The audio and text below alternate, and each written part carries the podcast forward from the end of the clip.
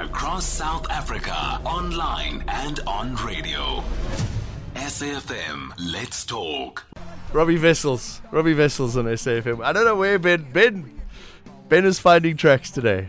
Are we only playing are we play only playing rugby tracks today? Seems like it. Uh, ben stop looking after the second song. okay, let's talk about something completely different. Director at Fight with Insight, Anton Gilmore joins us in studio. Anton, thanks for coming in. Thank you very much, John. Uh, we're watching on YouTube as as Anton came in. When how old are you in this Cassius Baloyi fight? I was 26. How old are you now? Not not 26 anymore. I'm 52, so it's exactly half my life ago. wow. Yeah. And it, we were saying, do you, do you still remember it? Is it still clear in the mind? Clear as a bell. You know, I can remember what was happening in the change rooms, the phone call that I got from Jimmy a month before to fight Cassius. Uh, I remember everything. I, I've got an insane memory about most of my fights. Right. So, um, yeah, it's clear as a bell. Just imagining with all the pounding you guys get, there must be some memory loss. But uh, but I imagine you remember everything of it because of that. Yeah, look, it's a, it's a traumatic experience jumping in a fight, you know, and you can look at it. Uh, it's just loads of emotion that come at you. So, in terms of remembering things, there's so much that's going on, but uh, everything's indelibly inked in your brain as to that moment. You know, I, I don't think all boxers are like that, but I think on a different level, I reckon. And um, so, I never. As a four-year-old child, never thought I'd be fighting for the world title at 26 years of age. Eh? What have you? Okay, so so boxing's your thing. You were a young boxer. What does a young boxer do when he stops being a young boxer and becomes an old ex-boxer? So, you know, typically, um, here's the sad story. Most boxers, pro boxers, become pro boxers and they live off sponsorship money and their fight money to survive. And if they haven't planned ahead and got a sideline second income stream, uh, they'll retire with no money, uh, or they'll retire with the money and will go quickly because life is expensive. so you know that's something that we uh, tr- attempting to prevent at Fight with Insight. So what does an ex-boxer do? He goes and finds a job and he'll be 28, 30 years of age, and now he's got to get the skills to have a job. So he's got to start as an apprentice, and like an 18 year old would, and so he's left uh, behind. Um, things are slightly more different compared to, let's say, 20 years ago when I was fighting, but uh, essentially the guys are left destitute, eh? and uh, there's many stories of boxers retiring and not uh, getting to that level and what have you, and thinking that they were going to make it and just didn't. And so you have a lot of uh, look. There's a benevolent fund and things like that for these boxers that don't make it. Eh? West, uh, or some of the interviews we've been doing, some of the big promoters are making a making a point of making sure that their boxers post career are looked after. Sure. It, is it just a, the odd few, or is it becoming more of a thing now? Um, look, I'll be honest with you. I only only know of Rodney Berman Oh. that takes one percent or a couple percent of uh, their fighters' purse money and puts it into an investment fund, and when they retire, they can get that money, and um, or they can leave it in there to mature, which would be a smart thing to do because Yeah. you know it's uh, it's a clever idea. Okay, so you ex boxer, uh, um, and, you became a promoter, right? Mm-hmm. And you successful promoter. Yeah, Many many fights, uh, tournaments. many tournaments. Sorry, Yeah. events, functions, Yes, tournaments. that's right, All yeah. big big things. Um, and then you decided actually I want to do some stuff for charity Sure. or So- to help people. Yeah, they were actually they almost sort of ran at the same time. So in, I retired from boxing in 1997, and then I had a paint shop. I had three paint shops with my brother-in-law Joe, and then uh, after about three or four years of doing the paint shop thing, I wasn't. It wasn't my passion. It was his passion. He was a Portuguese guy They loved paint, and I was just into boxing, you know, Yeah. and training. So after a couple of years, he said, "I'll buy you out. You go take over the gym." And so the gym I run now, uh, box office, which is Southern Suburbs Boxing Club, I started at in 1985. So I've been there 38 years. You know, so I started as the student, and now I've been running the show there for 23 years. So um, I started the gym, and then it's natural for amateur boxing clubs to uh, to have tournaments. So we started our first tournament, and our first one was called the Southern Giant, and it was a boxing beer fest. Okay, so they don't seem like they go together, but let me tell you, I've been to a beer fest. There's always some boxing in the corner. 100%. Uh, so what you do, clever. Yeah. So listen, I've done 138, 139 events. Yeah. I've never had violence at my events Right. except by one family, and Yeah. that's one of those things. And um, everything else has been peaceful. Eh? Mm, so uh, at boxing, look, if one guy starts trouble at a boxing event, everybody can box. There's just going to be mayhem and confusion and death everywhere. You know what okay, so you Yeah. put on successful events. Yes, I did. Right. You know, so we've. I've done a tri nations with Brazil, New Zealand, South Africa. Mm-hmm. Uh, I've had wheelchair boxing. I've had uh, amateur boxing, pro boxing. Um, I was the first guy to do wheelchair boxing. Yeah. I also hosted not in at it was in my gym. We hosted uh, chess boxing, which is one round of chess, one round of boxing. Uh, the first ever chess boxing fight in South Africa. You know. Okay. Yeah. I've heard about that. Mm. You brought, you did it first. Yeah, we did it first in my gym. What is Fight for Insight then? Okay, so Fight with Insight is a program that we started in 2005, 2006 with my partner Luke. Luke was uh, there to play squash. His partner never pitched up, so he walked into the gym where I was. After three months, um, he could sleep at night. He used to run the teddy bear clinic for abused children, so you must know the dreams that uh, or the thoughts he has to go to sleep with. So typically Luke slept three or four hours a night and after training with me for three months he just said listen I haven't slept this well in my life. I'm able to expel all the angst that I've got all these issues. Um, my body's rested. I feel feel good. And I've been watching you and I see how you discipline the kids and how discipline helps these kids get in line. And I see I saw that one boy come in here and three months later he looks like he's rejuvenated and he's got good uh, morals and uh, rules and, and rails for life. So he said to me, let's start a program where we rehabilitate child sex offenders. And I really wanted to say no because child sex offender, do you really want to get involved with the child sex offender? The thing is, they were children themselves. So it was children uh, with contact crimes against other children. okay. sure. So I said yes, accidentally. and um, we launched the program, and it got sponsored by the Laureus, uh, which was great to have them behind us because they're the biggest sports uh, for good founder, uh, f- funder in the world, you know. Anyways, we started that program. And we rehabilitated 130 child sex offenders in eight years. Now, that sounds good. How did you rehabilitate them? So, they, they came into our program. We taught them. I realized that they had no self confidence after being bust. So uh, we had I, I had to rebuild their their nature. Yeah. So create a good first impression. Realize there's consequence to action. Uh, be compassionate and then move forward positively because at the end of uh, 60, day, 60 days in the first segment of this, because we ran several programs, um, I realized that these kids were still looking at the mistakes they had made. And I said, listen, guys, you finished, you're doing this and what have you, and now you're rehabilitating your, your mind and what have you. So Is that are, you, are these like as well as training for boxing? You're giving these life lessons, or is it all working together? So it, there was a diversion program run by the Teddy Bear Clinic and uh, the boxing, and so we got the, the the rules to sort of line up, you know.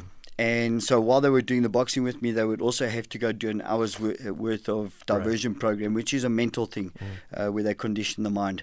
And so they ran concurrently. Um, Did they want to be rehabilitated, or did you get some some hardcore guys that are there not willingly?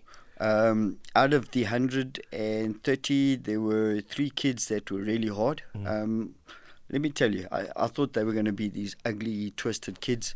They were all beautiful, eh? I had three kids that I didn't enjoy. Yeah. Uh, they were troublemakers. And out of 130, uh, only one was a real problem. Here's the thing uh, one child sex offence, 364 people in a lifetime. Wow. So we've got no repeat offences recorded since 2006 when we started the project. Mm. That's more than 50,000 cases of abuse not happening in the future. Excellent. Okay.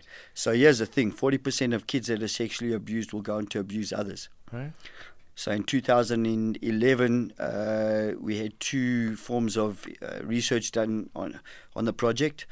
They found 40% of the kids stopped doing underage sex, uh, drinking, drugging, smoking. 60% started uh, going to church, and 70% improved their school marks.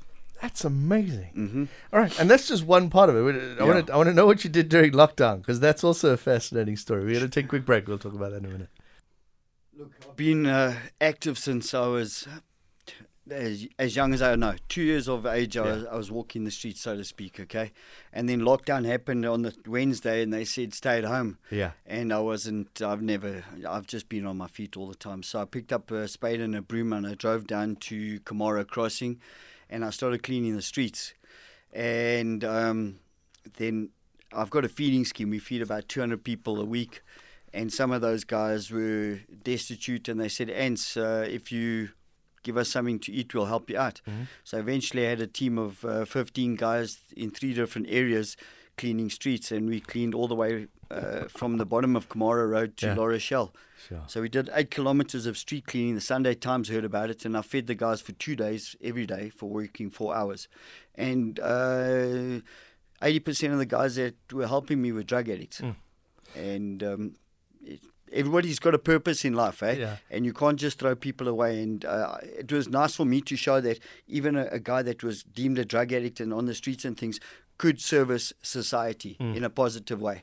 Yeah, as opposed to I don't know, putting putting them in a jail if they're misbehaving, Sure. or or I don't know, just ignoring them and throwing them a bone every now and Yeah. again. Yeah. Look, and we had a good time doing it. Uh, Yeah. we, it was it was really enjoyable. But While everybody's locked down as well. Sure, you know we were on the streets. Listen, uh, here's a funny thing: Did you ever see a dead drug addict during that time? No, because crystal meth and uh, cocaine and things like that, I think, killed COVID. Let's be honest, eh?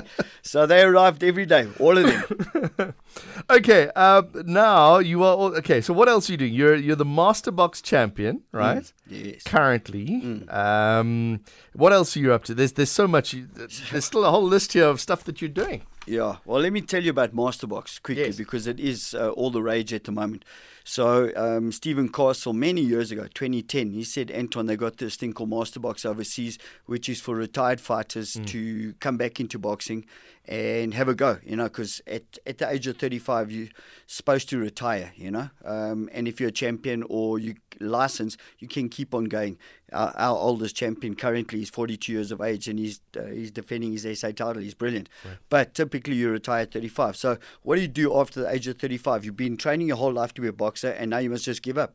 So this gave us another opportunity to come back into boxing and still win something. So look, I fought as a professional boxer. I fought twice for the world title. Uh, I beat the, the WBF world champion and the Commonwealth champion on non non title fights. So I signed my name uncrowned because I've had 27 fights.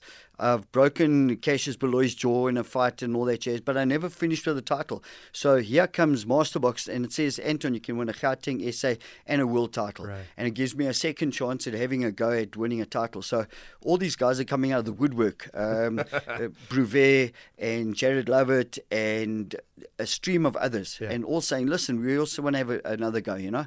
And the other day, I fought at the age of 38, after 11 years of retirement, I fought uh, for the benefit of my son, who survived to be a year old at that stage. He was supposed to die at birth. He's got 20 brain tumors, nine tumors in the heart, epilepsy, and autism. He's got a tumor based disease. So, to um, s- to celebrate his life, uh, I made a comeback at the age of 38 and I fought Thompson McQuana, who was the SA champion. And that was at Emperors Palace. It was a great night. And so I beat him. It was a six round fight, but coming back 11 years later, it was a big thing for me. You know what I'm saying? So then all my mates heard about it and they all wanted to the fight for my son, Aiden. And uh, lo and behold, we raised like 400,000 Rand for my son. Um, and he's 16 years old now. He turned Wow. 16 the other day. So, yeah, it's a big thing. So, Anton, how do you stay so positive? I mean, you see, uh, you've seen the darker side of, of, of human beings, and you you rehabilitate them, and you're doing great work. How do you remain so positive? Why don't you just go, well, I'm doing all right. I can go and open a gym, and I'll just be fine. Um, so listen, yeah, I, I don't always stay positive, but I can't be wearing a, a disheartened face all the time. You know, otherwise you're not going to cheer anybody up. And I discovered this in 2013. I was like the gym was struggling and whatever, and I just said I'm not going to discuss the negative about life. And they asked me how's the gym going. I said it's fantastic, and people are attracted to good things and they want to know what it's all about. So the gym actually filled up after I started lying to people saying the gym gym's doing well and it just filled up. So then I realized just staying positive is a good thing Yeah. because it's frequency, it's energy. People are attracted to positive stuff. They don't want to hear a per- person moaning all the time. They get that at work. They don't want to come to my gym and hear me moaning about life.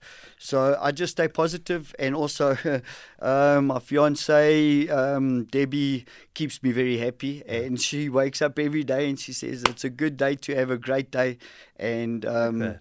that really it, uh, it it gets me going because that's how it is. Uh, and uh, I was hoping you'd say seeing seeing the change, a, a good change in a human being as well. Uh, maybe I'll remind you of that. That when you see these people that you've spoken about, and you see the positivity that's coming out of them, and that that, that was you, that must help a little bit as well. When you're on a dark day, you go, well, know, Yeah. that guy did a good job. Yeah.